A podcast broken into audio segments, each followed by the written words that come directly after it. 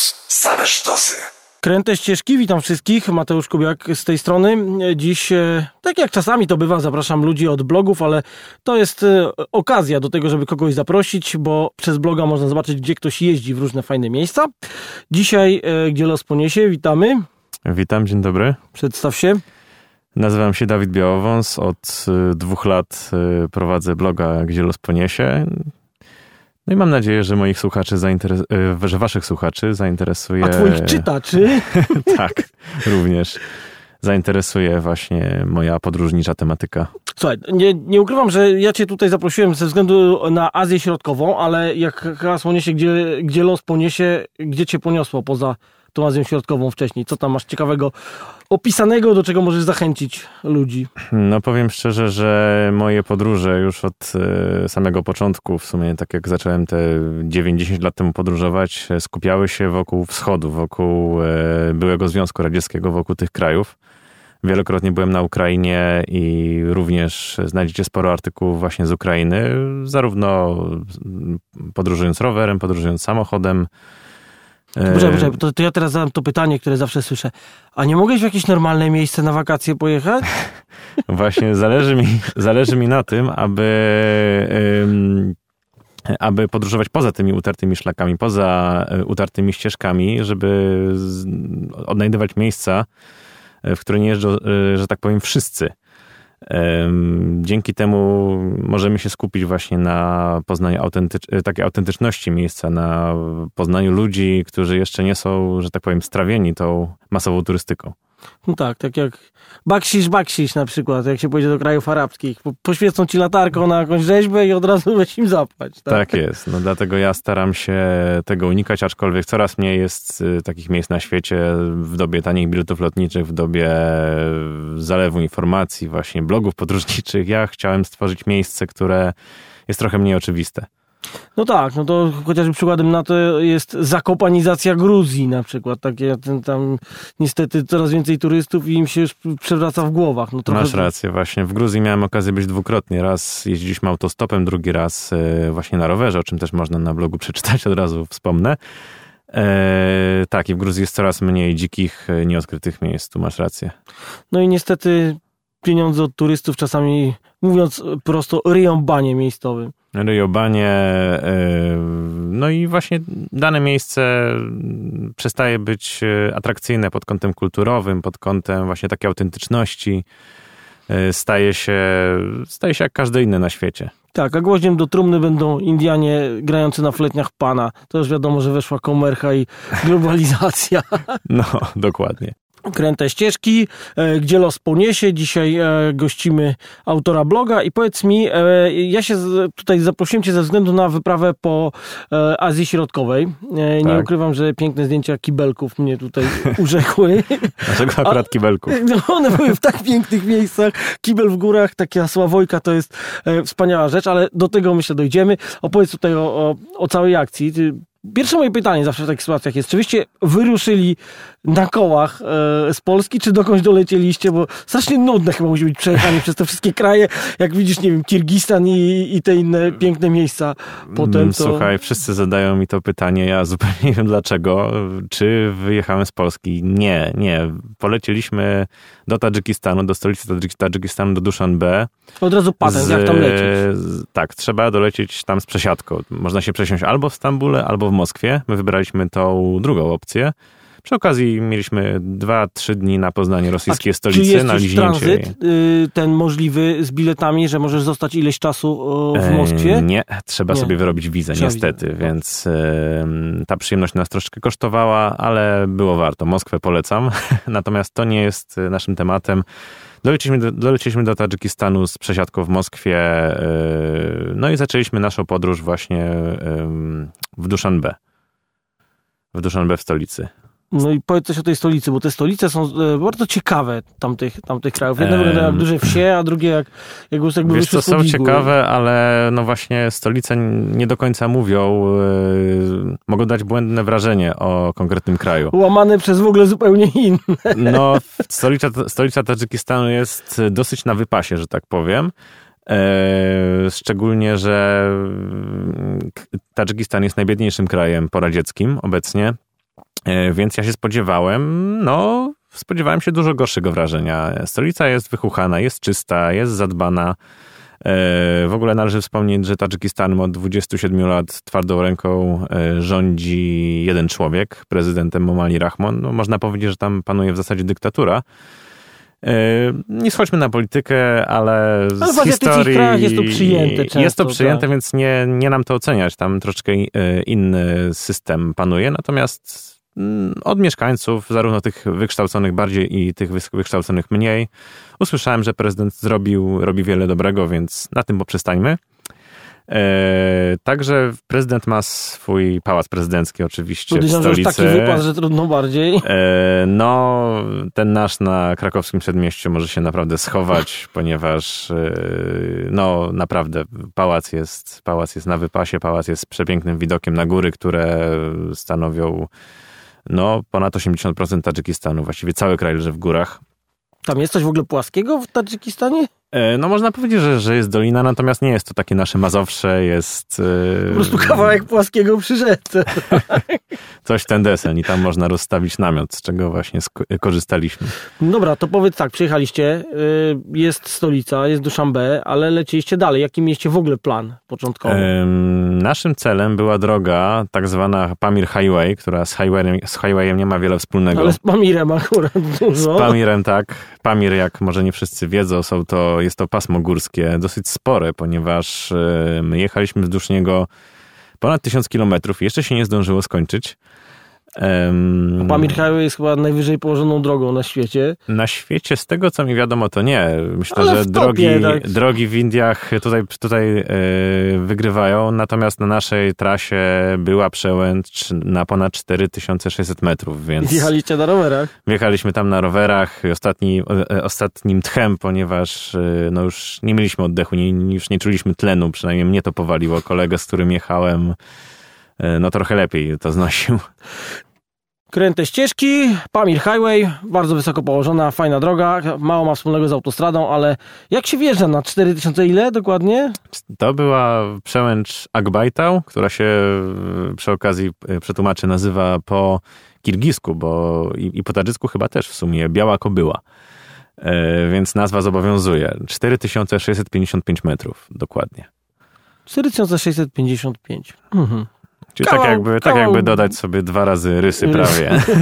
No to dodajmy też, że mało tlenu chyba już tak dla nas jest na tej wysokości, nie? E, tak, no my się aklimatyzowaliśmy dosyć długo, no bo pytasz, jak wygląda wjazd na taką e, przełęcz. No nie jest to podjazd e, taki katorżniczy, ponieważ podjeżdżaliśmy na samą górę ponad tydzień. Cały czas jadąc wzdłuż rzeki, przy okazji wzdłuż granicy afgańsko-tadżyckiej. No i powolutku zdobywaliśmy tą wysokość. Przez Korytarz Wachański? Tak, przez Korytarz Wachański, zamieszkały przez Wachów, można powiedzieć, że taką odrębną ludność, która się w ogóle nie identyfikuje z Tadżykami. No a Tadżykistan w ogóle jest dość taki różnorodny etnicznie, to tak, można powiedzieć. Tak, tak, tak. No dobrze, i tysiąc kilometrów w sumie zajęło wam wjeżdżanie na tą, na tą No nie, przełęcz, no cała, czy... cała wycieczka miała, cała wyprawa miała tysiąc dwieście kilometrów. Mhm. Wjeżdżanie zajęło nam około pięćset z tego co pamiętam. Natomiast no, oczywiście nie było to cały czas wjeżdżanie raz pod górę, raz w dół było, natomiast generalnie to zdobywaliśmy... To był taki punkt najwyższy, przez który przejeżdżaliście, tak? Zgadza się, to był punkt najwyższy. Dalej już zjeżdżaliśmy, aczkolwiek pozostawaliśmy przez długi czas na płaskowyżu, czyli na około cztery tysiące metrów. No dobra, to powiedz jak tam się śpi w takim razie. Z tego co widziałem, to spaliście w namiotach albo w jakichś dziwnych, dziwnych miejscach. Najgorsza jest amplituda temperatur. W ciągu dnia mieliśmy, no ciężko jest powiedzieć, ale odczuwalna temperatura była powyżej dwudziestu stopni. Słońce było niemiłosiernie palące, wypalało nam skórę po kilku dniach. Wyglądaliśmy Powiedzmy jak... sobie, że jakby nie ma filtrów tam, tak? To jest, ty jesteś wyżej trochę eee, i jest... No, my mieliśmy ze sobą filtr, ale oczywiście, ale... ale... przez mniejsze warstwy powietrza przechodzi. Tak, ale tak to... No, no, no i tak on nie dał rady. Nie, dawa... nie, nie byliśmy w stanie się tym ochronić. Eee, skóra nam wyschła, usta, nos nam wyschły bardzo. Ja miałem jednego dnia kryzys. Jednego wieczoru miałem kryzys. Myślę, że nasłonecznienie, kiepska, kiepskiej jakości droga i wysokość zrobiły swoje i po prostu no, złapała mnie tak duża migrena. Chyba do tej pory nigdy czegoś takiego nie miałem, że myślałem, że zejdę z tego świata. Ale no, przespaliśmy się. Ale jakie są patenty? Na, na, na to. Położyć się i przeczekać? A P A P w tym wypadku nie dał rady. E, więc tak, no nawodniliśmy się wieczorem, już akurat rozbiliśmy namiot trochę wcześniej niż, za, niż zakładaliśmy. W, w nocy robi się w Pamirze bardzo zimno. Na, na tych wysokościach temperatura nawet spada poniżej zera. E, więc no pozostaje pójść spać, e, zawinąć się w śpiwór i przeczekać do rana, aż wyjdzie słońce i zacznie ogrzewać powietrze. A jak mieliście tam, powiedz, jak wyglądają, e, nie wiem, jak na policję trafialiśmy? Wiemy, że tam przechodzą różne szlaki przerzutowe i tam raczej się e, sprawdzają e, obcych. E, tak, co wygląda? Jakiś czas, e, co kilkadziesiąt nawet kilometrów były posterunki e, wojskowe lub policyjne i tam e, zazwyczaj, no w naszym przypadku e, kontrola ograniczała się do sprawdzenia paszportu, do tego, no, no, no policjanci dowiedzieli się, że jesteśmy z Polski, więc nas puszczali, e, chwilkę rozmawialiśmy, natomiast no ewidencja jest tych ludzi. E, granice są patrolowane, ale z punktu widzenia turysty nie stanowi to żadnego, nie, żadnego niebezpieczeństwa. Trzeba się po prostu do tego przyzwyczaić i Już, już po chwili się czuliśmy swojo w takich warunkach. Ale traktowali was trochę jak kosmitów, czy tacy przyzwyczajeni byli do, do turystów? Tam no, turystyki masowej nie ma. Nie powiem ci też... Znaczy no, nie ma turystyki masowej, ale no, lokalsi wiedzą, kto to jest, kto to jest turysta z sakwami, kto to jest powiedzmy motocyklista, bo tam też jest ich wielu. Więc co jakiś czas się tacy turyści pojawiają. No, Pamir Highway jest po części taką mekką rowerzystów z całego świata. Tam można spotkać Amerykanów, Australijczyków, można spotkać oczywiście Niemców, Polaków także. Polaków wszędzie można spotkać. Tak, to jest budujące. No i gości na motorach też dużo ludzi lubi sobie tamtędy przejechać. Dużo ludzi na motorach jeździ. Kręte ścieżki, Tadżykistan, Pamir Highway, bardzo ciekawe miejsce. Powiedz mi, a jak kontakty z miejscowymi wasze wyglądały? Czy tam się po rosyjsku jeszcze da porozumieć? Rosyjski znają właściwie wszyscy. Ja znam go tak szczątkowo, jestem w stanie się dogadać. Janek, z którym podróżowałem, trochę mniej, ale dosyć szybko się nauczył. Z racji tego, że jest to język słowiański, dogadywaliśmy się bez problemu. Ludzie tam są niezwykle mili, niezwykle życzliwi. To jest coś zupełnie innego niż w Polsce, niż w Europie naszej środkowej. Tam nie ma anonimowości. Jadąc przez miejscowości cały czas wybiegały do nas dzieciaki, przyjaźnie nastawione zazwyczaj, machały, przybijały piątki. Ludzie bezinteresownie, tak po prostu, mimo że no, zdecydowanie są, żyją na niższym poziomie niż my, zapraszali nas na herbatę, zapraszali nas, nawet zdarzyło się do siebie do domu na noc. Jedną sytuację mieliśmy, kiedy kolega bardzo źle się poczuł, no, dostał po prostu tak zwanej zemsty faraona, tylko nie w Egipcie. Zemsty Hana tutaj. Bardziej, no. Tak, dobrze to nazwałeś. No i pan, akurat okazało się, że dyrektor lokalnego domu kultury bardzo nam pomógł, uleczył nas swoją miksturą, czyli wodą z jedenastoma łyżkami cukru.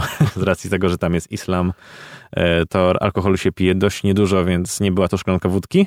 No tak, ale jakby to byli Rosjanie, to byście zostali tak wyleczeni. I myślę, że też by pomogło. W tym wypadku może właśnie ten cukier, może placebo, ale...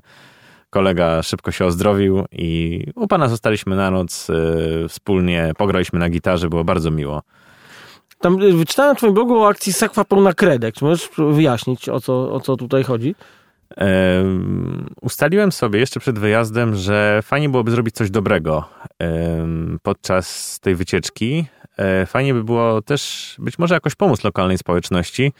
Na parę miesięcy przed wyprawą nawiązałem kontakt z osobą, która zajmuje się pomocą humanitarną właśnie w Pamirze, w konkretnym miasteczku w Murgabie. To jest miasto na ponad trzech tysiącach metrów bez prądu. Tam nie ma w ogóle elektryczności i dostępu do bieżącej wody.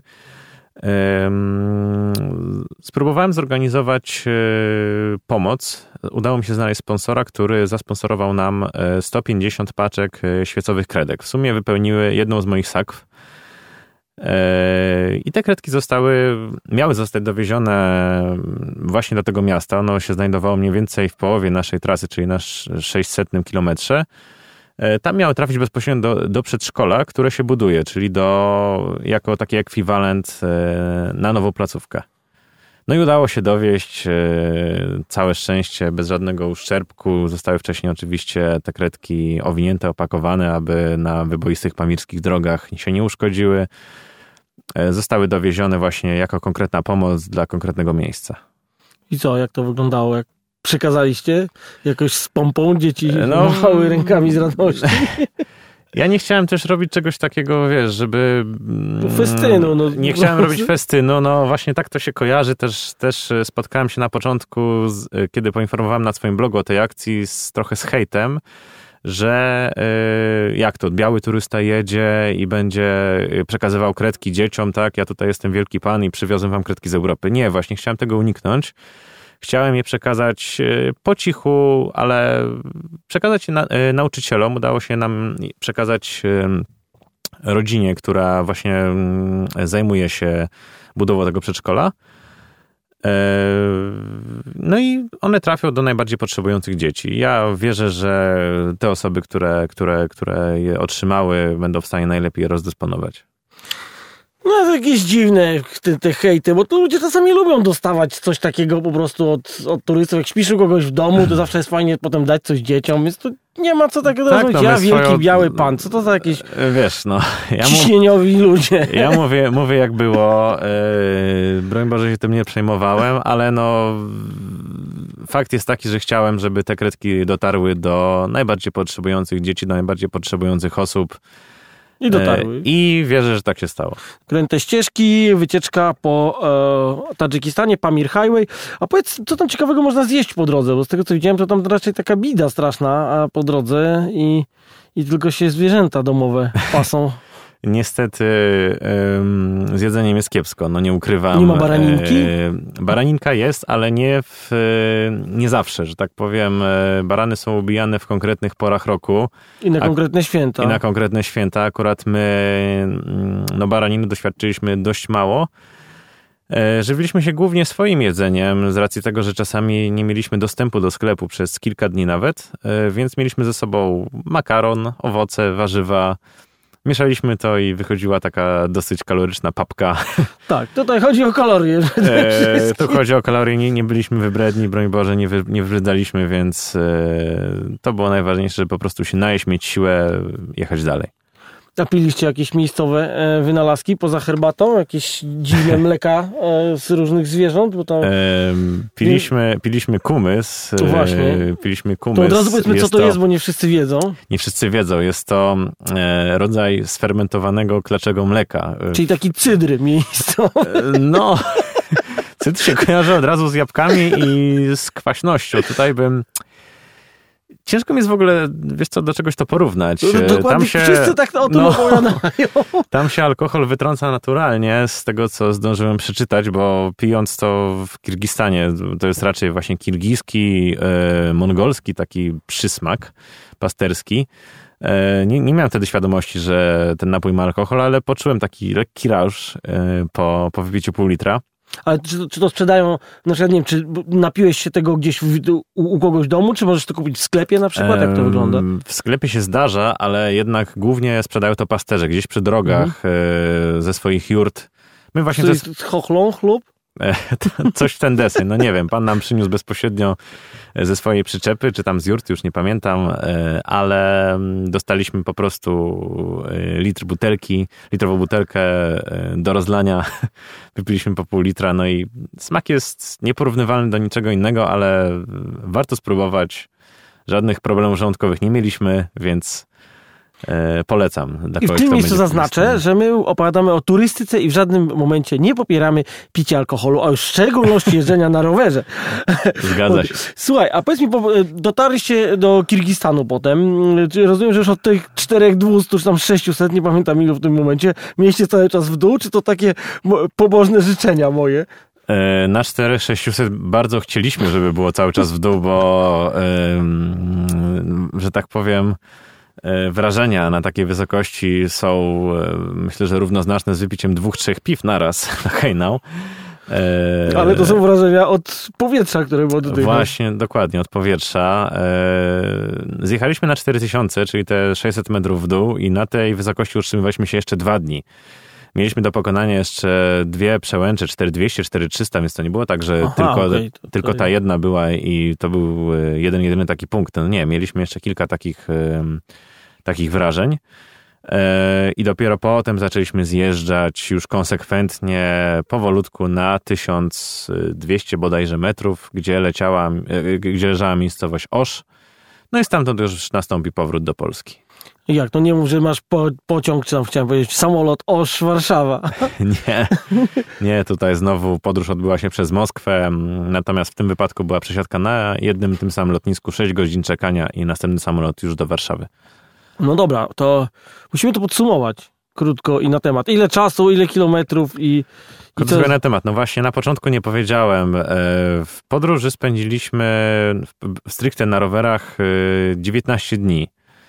Przejechaliśmy tysiąc dwieście kilometrów, a przewyższeń mieliśmy około osiem tysięcy. Czyli więc wjechajcie na Monteverest. Można jakbyśmy z poziomu morza wjechali na Monteverest i zjechali. Tak to było, ale no przewyższenia się rozłożyły na, na te dwadzieścia dni praktycznie, więc to nie było tak, że my codziennie wypluwaliśmy płuca.